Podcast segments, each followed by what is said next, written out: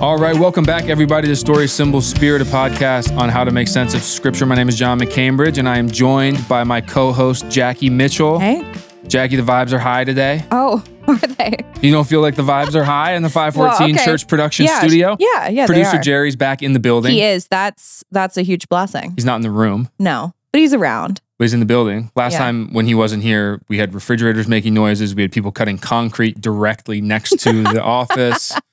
Uh, the, lights were lights going out in were here. just going out, So yeah. if we ever post these videos on YouTube, that's going to be an interesting episode where Sorry. all of a sudden we're talking in the dark. Uh, but we're back. We're back and Jared's know? back. So We're back. Jared's back. Every week we're just putting out the art. I mean, we're just like really grinding.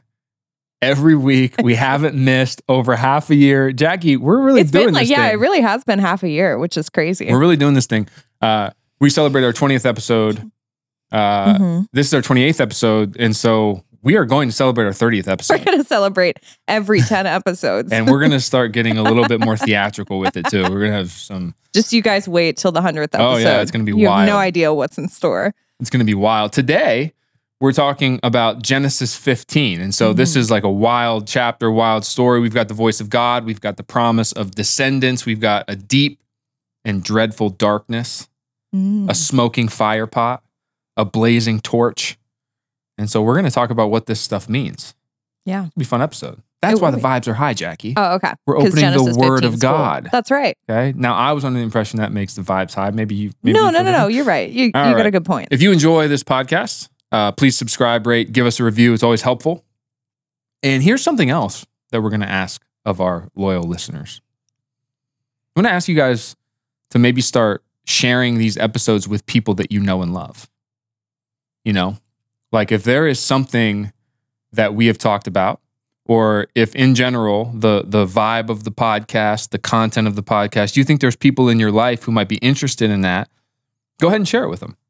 You know, share the share the podcast with your friends who are Christians who might want to get more into the Bible. Share it with people who aren't Christians, who who maybe you think the perspective that is is being brought forth here might be helpful to people. Whatever it is, go ahead and share. Maybe there's like a particular episode. You know, like maybe you know someone in your life who, for whatever reason, is into giants.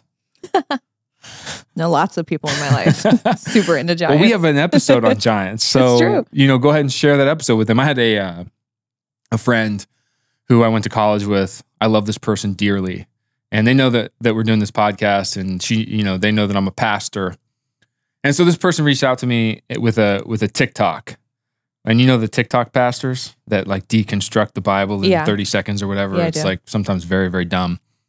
This one was actually like pretty good because it was a guy who was talking about the word helper in Genesis 2. Hmm. So when God says there was no helper suitable for man, so he makes woman.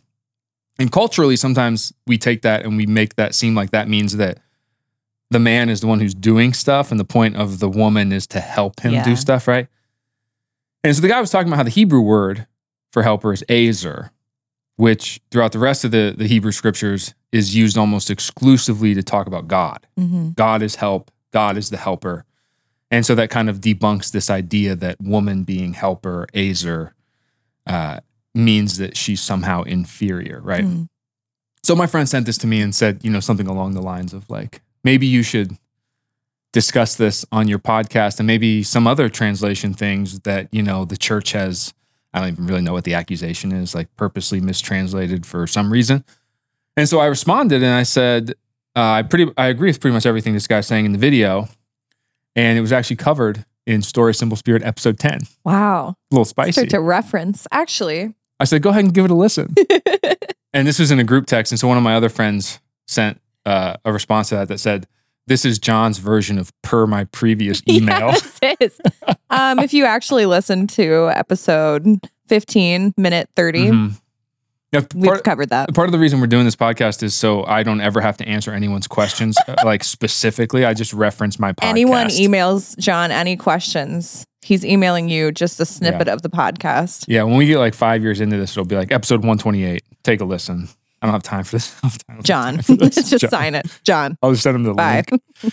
Oh, so last episode, hmm uh, we dove into the sudden appearance and disappearance of Melchizedek. And so Yeah. we actually talked uh, pretty in depth about who Melchizedek is and why he becomes a type or a foreshadowing of Christ and this kind of eternal priest and eternal king. hmm Uh, and so go back and listen to that for details if you haven't yet. Uh, but but Melchizedek appeared last chapter when Abram had just gone and defeated Kedorlaomer in order to rescue his his nephew Lot. hmm And so if you remember, uh, Kedorlaomer defeated a bunch of giant clans and Canaanite tribes who were in rebellion, including Sodom, which is close to where Lot had had chosen to go after breaking off from Abram. And so, you know, all of that chapter is packed full of meaning that comes from the genealogy of Noah and his sons Shem, Ham, and Japheth. And because of Ham's rebellion against his father, the sons of Ham, which are the Canaanites, were cursed with being under the dominion of the sons of Shem.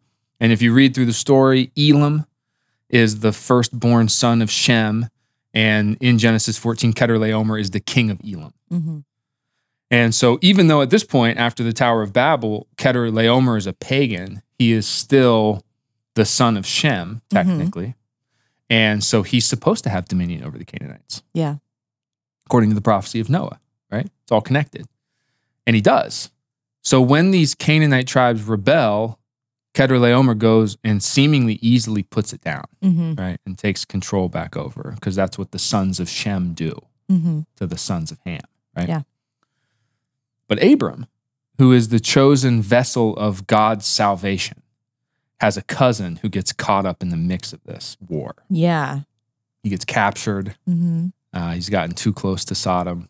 And so Abram goes and defeats Kedorlaomer and rescues Lot. hmm And he gives all of Sodom's possessions back to the king because he doesn't want to plunder the goods and things that are tainted by the giant clans and the Nephilim and this idolatry that that happens there. And he breaks bread and drinks wine with Melchizedek. And so that's like a high level summary of where we came from, hmm right? If you want the theological and genealogical details of this, go and listen to that episode. I think it's episode 26. We'll do that. And so now we come to the scene that we'll be working through today, Genesis 15. Yeah. So why don't we get into it? Why don't we read the first three verses? Yeah. Genesis 15, 1 through 3. After this, the word of the Lord came to Abram in a vision Do not be afraid, Abram. I am your shield, your very great reward. But Abram said, Sovereign Lord, what can you give me since I remain childless, and the one who will inherit my estate is Eliezer of Damascus? And Abram said, You've given me no children, so a servant in my household will be my heir. Hmm. So if you analyze the language at the beginning part of this verse, uh, it's it's it's pretty strange. It says that the word of the Lord came to Abram, what In a vision, in a vision. something he saw. Yeah. So the word of the Lord appears visually, which is not usually the way that we think about God speaking to people in the Old Testament, right? And so it means that Abram is looking at something. hmm And so we're going to get into this in more detail in a couple chapters, I think, when we do what's called the hospitality of, of, of Abraham. hmm But I'll spoil it a little bit. The word of the Lord is a person.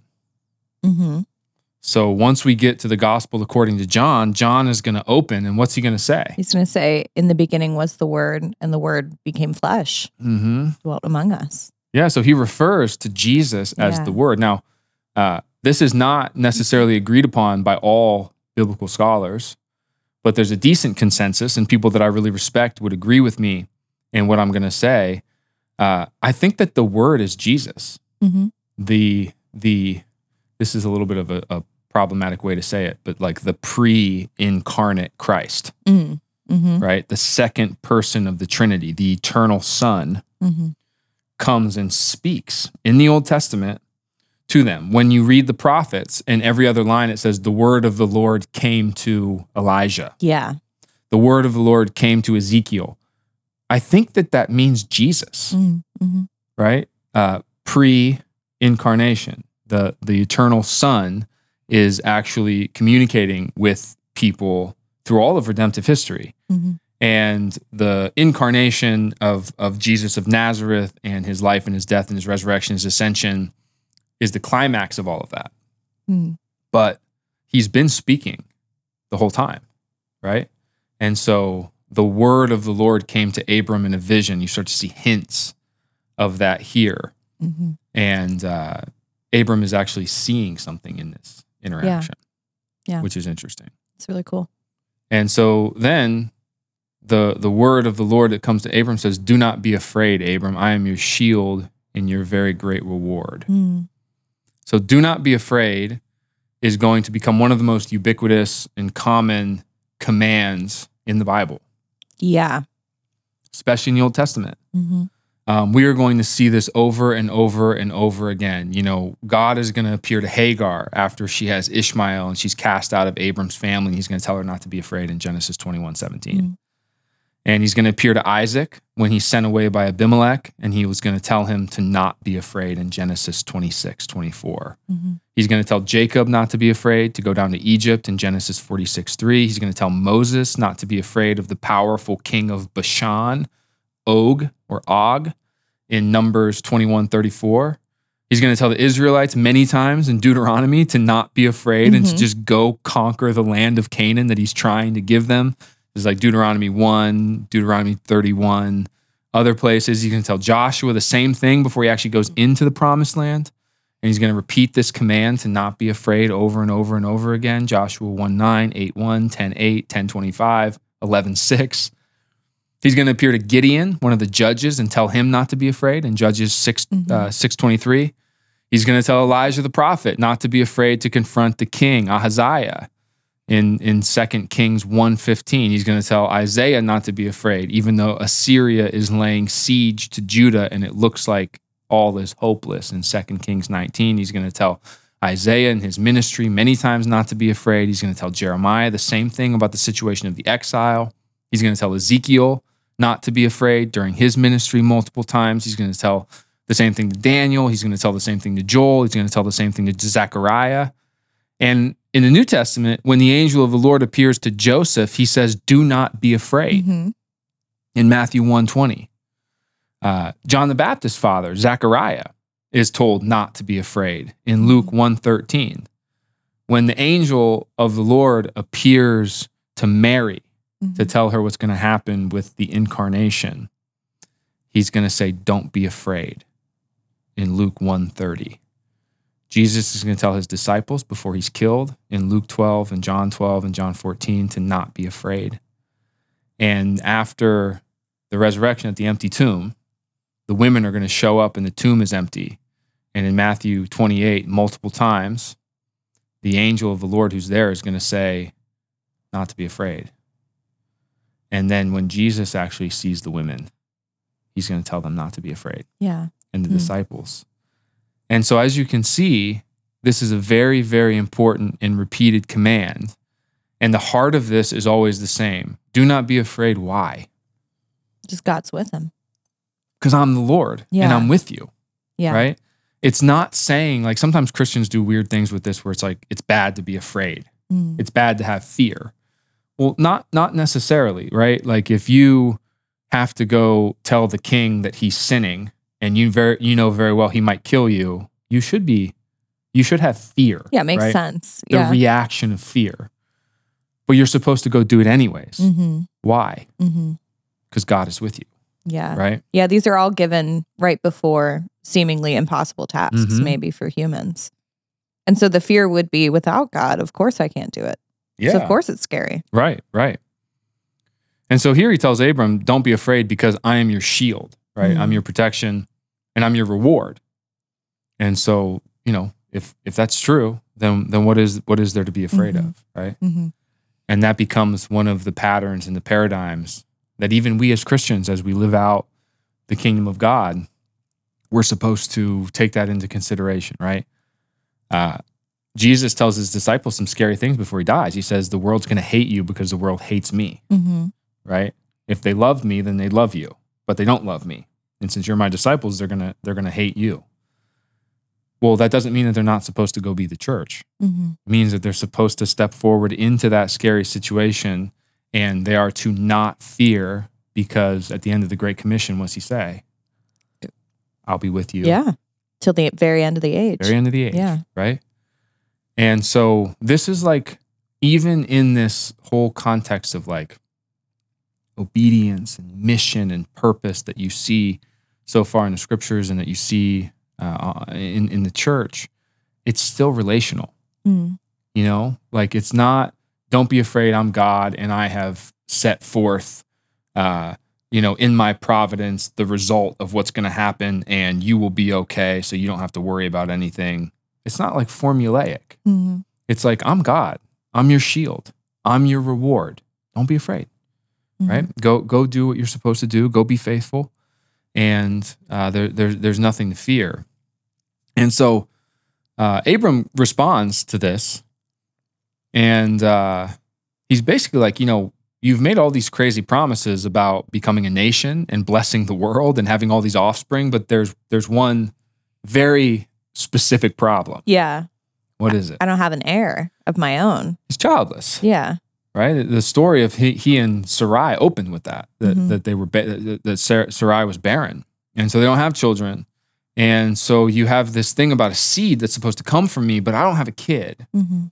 and even my nephew Lot left me, Yeah. Now Lot doesn't seem to be the heir. right? So the current seed is the head servant of the household, Mhm. Eliezer, right? Because there's like a line of progression with with inheritance and all of this and and so he's like you know uh, you have these promises and i trust you but i don't understand Mm. i don't have a kid so how is all this stuff going to happen the way that you're saying when mary is told by the angel of the lord that she's going to get pregnant with the chosen that she is pregnant with Yes. the chosen one Yeah.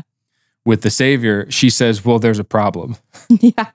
Well, Uh, I'm, I'm- a virgin. i haven't been with a man yeah. so i can't be pregnant Right. and so you see this repetition right Mhm. you see this pattern. God makes these promises that do feel impossible Yeah. because they are to us, Yeah. right? And this is going to go into what does it look like to trust that God's got you, Mhm. right? To not be afraid. Mhm. So let's do uh, verses five and six. Then the word of the Lord came to him This man will not be your heir, but a son who is your own flesh and blood will be your heir. He took him outside and said, Look up at the sky and count the stars, if indeed you can count them. Then he said to him, So shall your offspring be. Abram believed the Lord, and he credited it to him as righteousness. You know, uh, when we ask questions of God, most of the times what we're looking for is an explanation, Mhm. like almost like a mechanical explanation. Here's how Yeah. I'm going to do what I told you yeah. I was going to do. Because we say Yeah. it's not possible for me to have all of these offspring that's going to form into a nation that's going to save the world because I don't have a kid. So tell me how this is going to happen. Yeah. And God does not explain.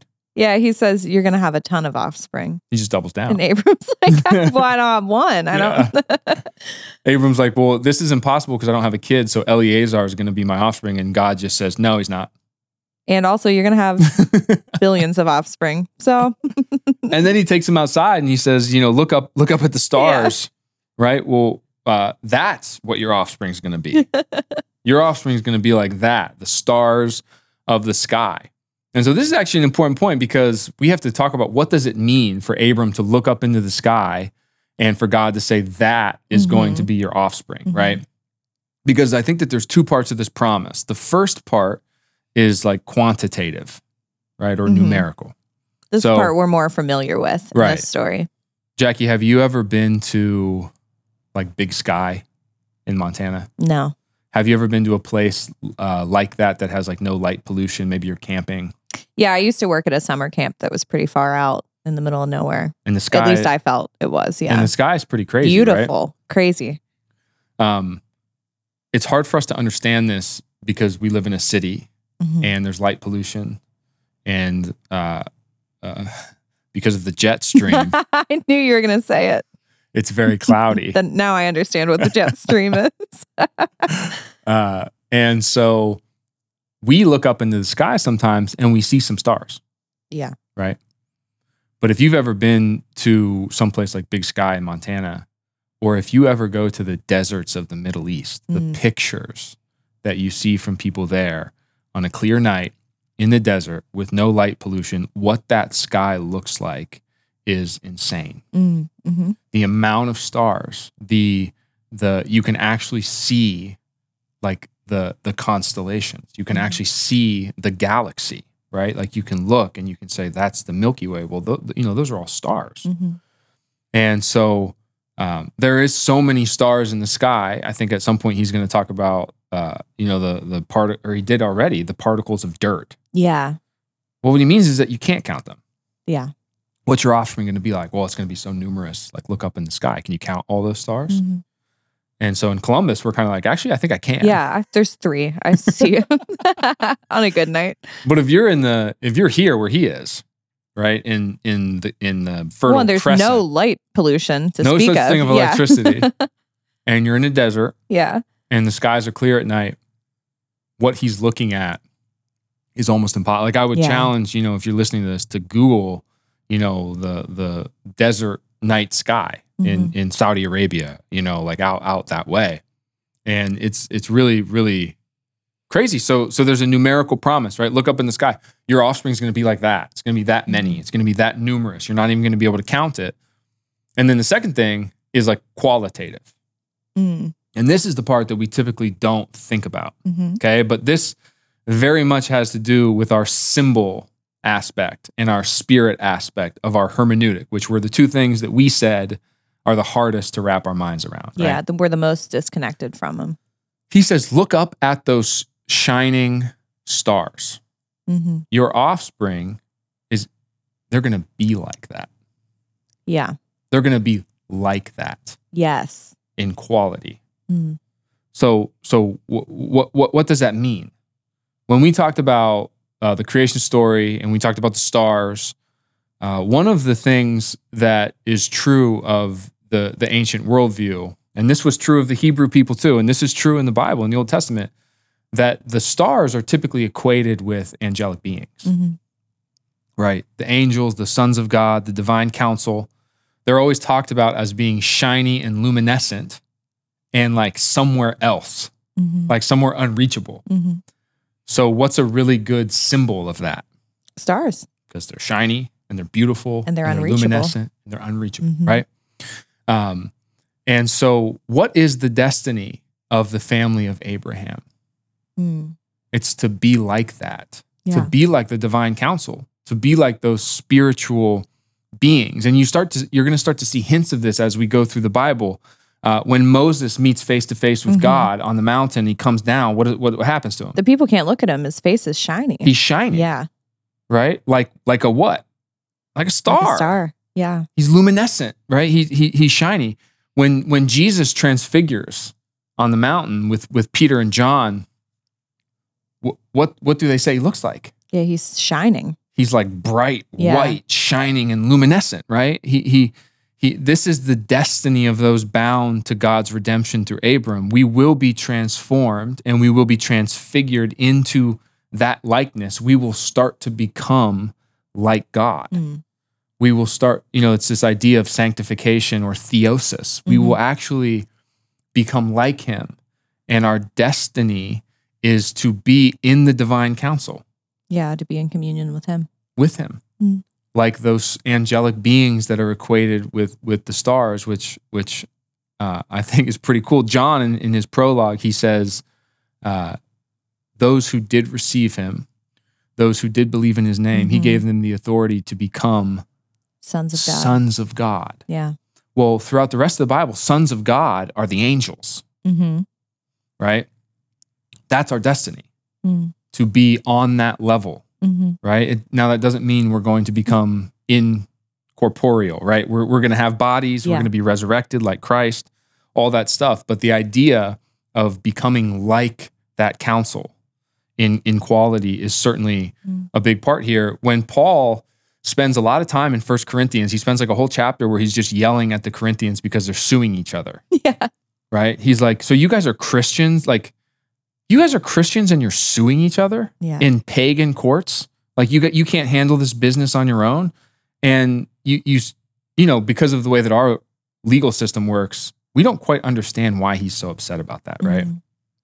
And the reason he gives at the end is he says, you know, one day you're going to judge the angels, Hmm. but you're letting those pagans come in and tell you guys how you should right settle your dispute, right? Yeah. Well, what does he mean they're going to judge the angels? Mm. It means that because Christ becomes flesh and blood, those of us who are flesh and blood in in redemption and when you know when we're healed in the resurrection, we actually transcend the angels. Mm. We become the divine council. Mm. We become God's right hand Mm. in in his new creation project, right? So you're gonna, you know, your offspring's gonna become like the stars in the sky because there's so many of them you can't count, and they're gonna become like them because you guys are gonna transcend even the angels Mhm. in terms of God's created order. Mm. Uh, and so this is being pointed to within 15 chapters of the story, Yeah. right? Like this, these are the initial promises of redemption to Abram Yeah. and he's starting to talk about what's going to happen to us in the new heavens and the new earth Right. Mhm. So um it's that uh, that to me is important for us to see and to understand and to understand that that is our destiny Yeah. and that's what it means to go through sanctification to become more and more like that and to move Mhm. in that direction and it says that abram believed him and it was credited to him as righteousness Mm. so we keep talking about that what, what do we keep what do we keep pounding on when we talk about abram's righteousness Yeah. Abraham believes, um, and he shows his belief in how that belief affects his actions. Mm. So he acts upon his belief, and that's credited to him as righteousness. right because what's he done so far He's done whatever the Lord's asked. He's gone. The Lord says go, and he goes. The Lord Yeah. says trust me, and he does. And he left everything hmm to go where God told him to. He was building altars in a land that's occupied by by people hostile hmm to God. He takes 318 men and goes and defeats probably one of the most powerful armies in in the region, uh, in in Kedorlaomer. And so he trusts God hmm and he moves in his life in that trust. Mhm. It's not just an intellectual idea. hmm It's not saying, okay, true, false question. I answered true, so that's Yeah. faith. Yeah, we've said this a lot of times. Abraham wasn't like, well, I believe that God exists. Mm. Let me go about my business anyways. Faith is a relational, embodied response. hmm And so because of it, because that's how Abram responds to God, he's reckoned righteous. hmm He's credited as righteous. And so that's going to become important theology moving forward. Let's let's go to 7 through Mhm. 8. He also said to him, I am the Lord who brought you out of Ur of the Chaldeans to give you this land to take possession of it. But Abram said, Sovereign Lord, how can I know that I will gain possession of it? So now it kind of that kind of makes it seem like he's maybe questioning things, right? Yeah. Like he's sort of uh give me a sign, Yeah. right? Mhm. Uh, but I actually think that you know he's asking for God to make this start. Yeah. It sounds like he's agreeing with him. And he's like, How can we do this? Let's get to it. Yeah. So so you know I think the way that relationships work at at, at this point, there has to be a covenant. So Mhm. he's like, okay, I believe you. Let's go. Mhm. Let's make a covenant. What what's what's going to be the sign? How what's the ceremony? How are we gonna how are we gonna make this thing happen? Let's ratify the covenant. Um, and so God is going to make a covenant with Abraham, right? Now, so far in the story, when you think about the images of God, what has been the problem? Hmm. That we're not faithful like we should be. Yeah. That we're not we're not obeying God's commands the way we should be. Yeah. So we were created with a purpose Mhm. and we're not holding up our end of the bargain. Yeah. And every story is about how we're not holding up our end of the bargain. Mhm. So actually, as you, from the story aspect of our hermeneutic, as you read this, you should actually be scared right now, Hmm. right? Because Abraham is like, all right, let's do this. Let's make this covenant. And you're kind of like, do you really want to make that Oh, whoa, covenant? Hold on. Yeah. Because so far, no one's been able to, to live up to what God Mhm. has put in Mhm. front of his chosen people. Um, and so if this is a two-sided covenant, you know, it kind of raises the question, do we really want that? Do we want to Mhm. be involved in a two-sided covenant with God? Mhm. Uh, and so let's see, let's see what kind of covenant this is. Mhm. Let's see what God does. So Mhm. this is uh, nine through 11. So the Lord said to him, Bring me a heifer, a goat, and a ram, each three years old, along with a dove and a young pigeon. Abram brought all these to him, cut them in two, and arranged the halves opposite each other. The birds, however, he did not cut in half. Then the birds of prey came down on the carcasses, but Abram drove them away. So God says, let's go ahead and cut a covenant, hmm right? So here's how covenants work in the ancient world. Today we have written contracts and contract law, and we have courts and legal procedures that uphold all that. Not so much the case 3,000 years ago, right? Mhm. There's a little bit of a different time, a little bit of a different way to make these kinds of agreements. And so let's say that you wanted access to water that someone else possessed. And in return, you were going to give them like cattle every year. Mm. The way that you would ratify a covenant is you would both make the promise of what you're going to do for the other person. And then you would take some kind of animals like a heifer or a goat or a ram and you would cut them in half. And then both sides would stand opposite of each other. And you know, these these cut in half carcasses would be split apart Mm. with enough room to walk through. And you would stand apart from the other person that you were making this contract with, this covenant with, and you would both walk through it facing each other simultaneously. Mm. And the idea was as you're walking through these cut in half animals, if I don't hold up my side of the covenant, may the same thing happen to me. That's hardcore. So, yeah, That's crazy. very hardcore, right? Yeah. Um, and so this is what God is preparing. Mm. He's having Abram prepare to do this, Mm. right? So if God doesn't hold up his end of the bargain, then he's going to die. If Abram doesn't hold up his end of the bargain, he's going to die, right? Mm. So then um, something strange happens. Yeah. So let's read uh, 12 through 20, the, the rest of the, the chapter. As the sun was setting, Abram fell into a deep sleep, and a thick and dreadful darkness came over him. Then the Lord said to him, Know for certain that 400 years your descendants will be strangers in a country not their own, and that they will be enslaved and mistreated there. But I will punish the nation that they serve as slaves, and afterwards they will come out with great possessions. You, however, will go to your ancestors in peace and be buried at a good old age. In the fourth generation, your, your descendants will come back here, and for the sin of the Amorites has not yet for the sin of the Amorites has not yet reached its full measure. When the sun had set and darkness had fallen, a smoking fire pot with a blazing torch appeared and passed between the pieces. On that day, the Lord made a covenant with Abram and said, To your descendants I give this land, from the Wadi of Egypt to the great river, the Euphrates, the land of the Kenites, the Kenizzites, the Cadmonites, Amorites, Canaanites, the Girgashites, and the Jebusites. So Abram goes into a deep sleep. Mm-hmm. So I think we've talked about we talked about this before. This is this is a death sleep, Yeah, we talked about this when um, Adam fell asleep right? And woke up, and there was Eve. hmm So, well, uh, and we talked about this in Jonah, Oh, that's right. Yeah, right? When we Jonah's in Jonah. the in the boat, yeah, he he falls into a deep sleep, and it's a specific Hebrew word, and so it it means something different, right? It it, it means deep sleep in the sense that you're close to death, kind of like a coma. like a coma. Mm. And so um, when Adam falls into a deep sleep, he wakes up and there's a new creation in front of him. hmm When when Jonah goes into a deep sleep, he wakes up and death is upon everybody. Then he goes down into the to, to the waters as a substitute Mm. and new life comes right to, to the people who, who are trapped there and so abram goes into a death sleep and a thick and dreadful darkness comes over him and then Yeah. god starts to make promises and he makes very specific promises about what's going to happen in, in egypt in the future Mm.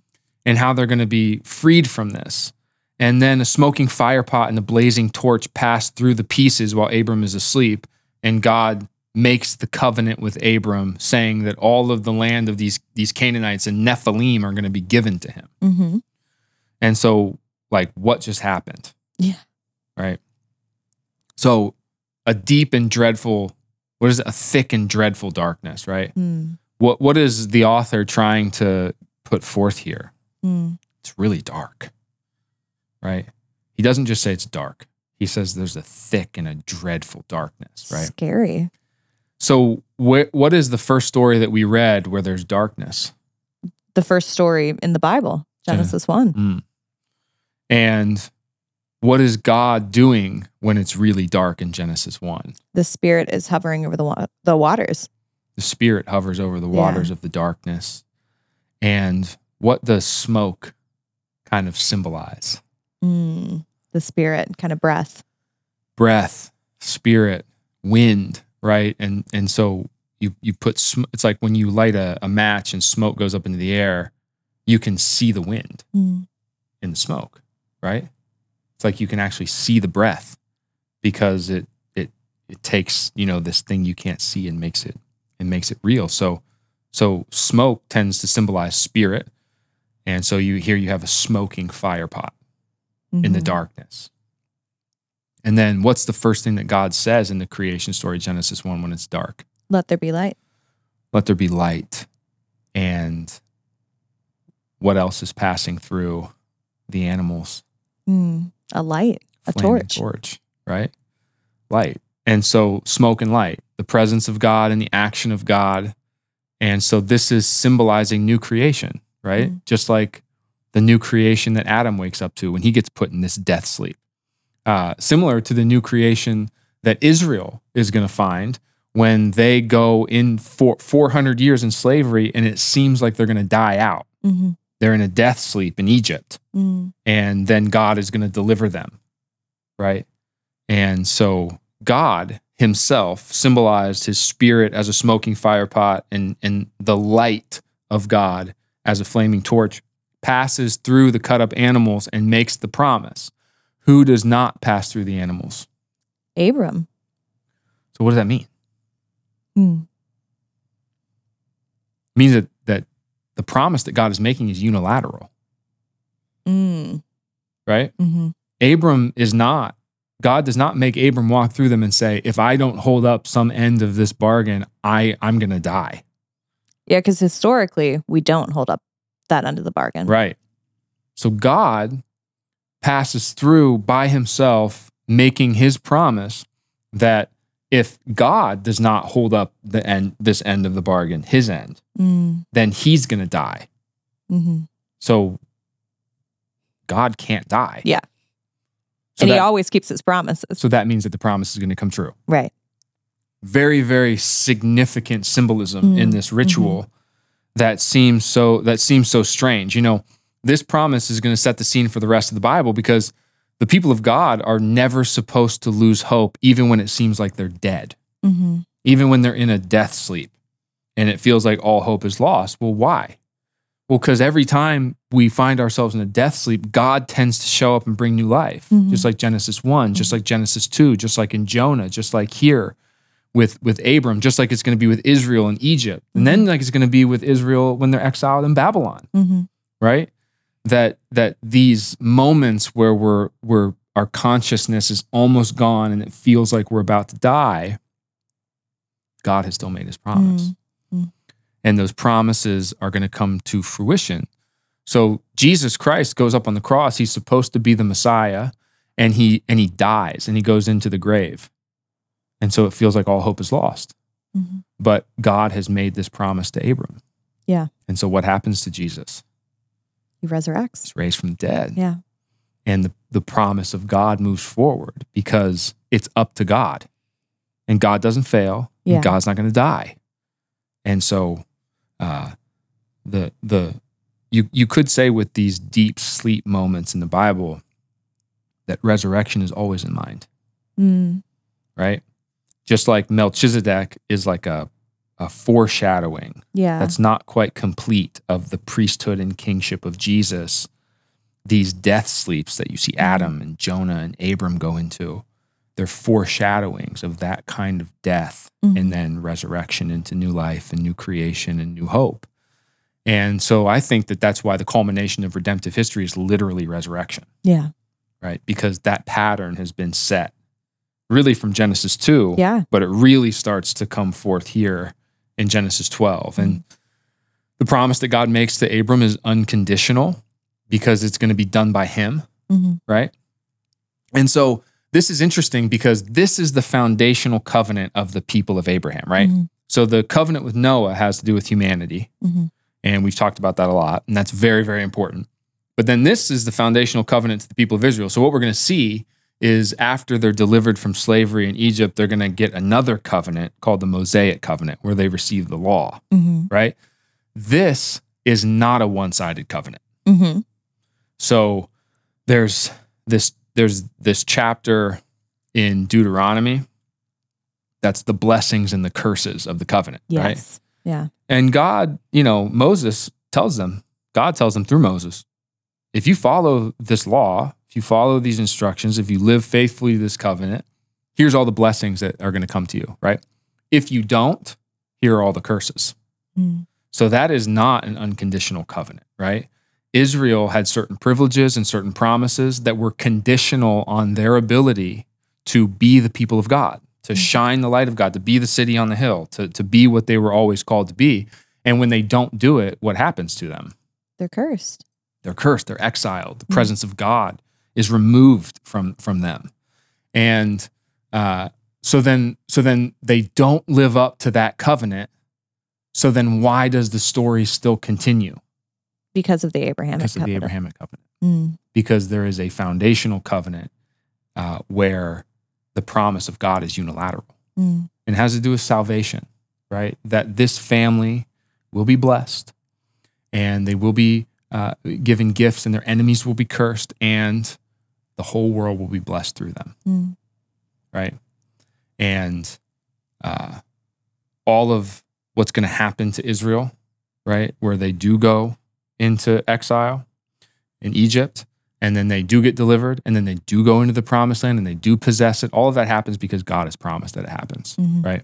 And then everything that comes after that happens because God promises it happens. So not every covenant in the Bible is unconditional, Mhm. right? The Mosaic covenant's conditional, but this foundational covenant is. And so the foundational movement of God through Israel for salvation is going to happen because the smoking fire pot and the flaming torch, the Spirit of God and the light of God walked through the, the animals. Mm. And that's grace to us. And that's grace, right? Um, this promise to Abram is why Paul talks so much about Abram. Yeah. Right. This is the promise that we're grafted into. hmm um, the Mosaic covenant was used by God and the people of God through the Mosaic covenant, like the redemptive history happened through that. So it's not nothing, Right. right? But it was conditional. They didn't live up to it. And yet here we are saying that we're somehow saved. Yeah. Well, why? Well, Paul says it's because we've been grafted into the family of Abraham. Remember the promise that God made to Abraham? Mhm. that's what our that's what our promise is, Mhm. right? That's that's what what this means. And so this covenant ceremony, like you kind of have to know how were covenants ratified in the ancient Yeah. Near East, right? You, like, there's no reason that that's intuitive to us. Mhm. So you read that story and you're like, that's bizarre. But then the reason that I love being able to do this and to think about this and to share this is because once you see it, hmm I mean, it's so significant. It's so symbolic. It's so beautiful, Mhm. right? Um, to say that you're gonna that your offspring are gonna become like the stars Mhm. in kind, in quality, that makes no sense to us. The, Mhm. the way that we view the world. But when you put it in the context of the Bible, what what a promise of of sanctification and transcendence that that's in our future. You know, Mhm. this is this is the real promises of God. And so once you see it, you can't unsee it. It's like the the basic tenets that we know about the Bible are good, but once Mhm. you unfold them, they're even better. Yeah. And we just keep digging deeper, and they it, it, it keeps getting better. Right. And uh, well, what's the what's the um, company or whatever that does the state of the Bible stuff? Oh, Barna research. Yeah, Barna. Yeah. So part of the reason we started this podcast was because we wanted people we wanted to help people read the Bible because it feels like the numbers would tell you that people don't read the Bible. Yeah, and- Christians don't read the Bible. Very and one much, of the the main reasons people gave for not reading the Bible was was not relating to the language or not understanding it. right. right. Yeah. And so sometimes, like with this kind of stuff, when you get into this level of detail, sometimes people ask, like, well, isn't it enough to just know that Jesus saved me and to live my life according to his, you know, commands and principles? And. And the answer is like, yes, but there's so much more. Yeah. Do you just want to do enough? Yeah, like what don't like I don't know, like you read this story about the love of God that he shows through this ceremony that he does with Abram. Like doesn't isn't that inspiring? Mhm. Like like doesn't that help us contextualize what our life is supposed to look like? You read what he says about the stars, like doesn't that help us see what our destiny is and mm-hmm. isn't isn't that in front of us like like you don't have to unfold every piece of a garment. You can look at it, fold it up and say, "Oh, that looks cool." But then when you unfold it and you see it, you're like, "Oh, this is cool." This is or cool. this is not cool. Yeah. Well, when you unfold the Bible, even the scariest parts, the weirdest parts, the strangest parts, the parts that seem to repel us at first, when you unfold them, you start to see that they're actually really, really beautiful. They're beautiful and they all point to grace. They point to grace and they point to God and they point to us. And I mean, Yeah. it's just it's it's so beautiful. So um, Genesis 15 is is uh, a pretty pretty significant passage, and so we've got about I don't know six more chapters of of, of Abram, something Mhm. like that, until we move on to Isaac. So we've got a, a, a- few more episodes through through the Abram story. Uh, he, his name is going to get changed here soon, I promise, and so we'll Mhm. start calling him Abraham, uh, and we're going to start to see the promises of God come to fruition through him. So, um, anything else today? That's all I've got. All right. Well, uh, thank you guys for joining us, and we will see you next week on Story Symbol Spirit.